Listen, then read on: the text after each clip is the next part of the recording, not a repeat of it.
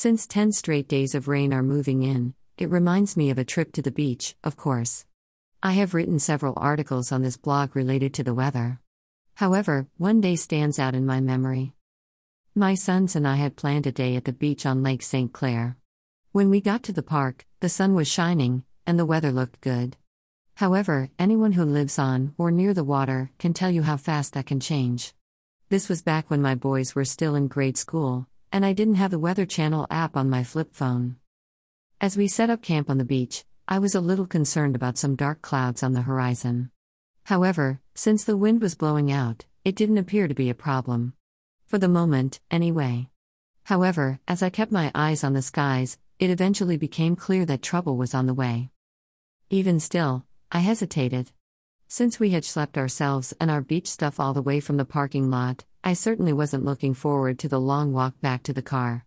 Suddenly, the wind picked up and started blowing sand in our faces. Time to go.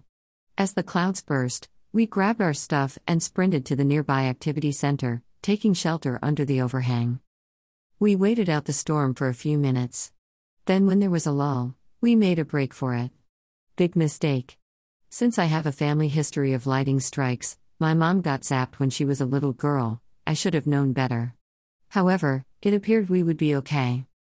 We had almost made it to the car when the world turned white. My oldest son was out front when a bolt of lightning struck about 50 feet away. You could smell the ozone in the air, and every hair on my arms and neck stood at attention. We ran like hell and hopped into the car without the usual pissing and moaning from the boys.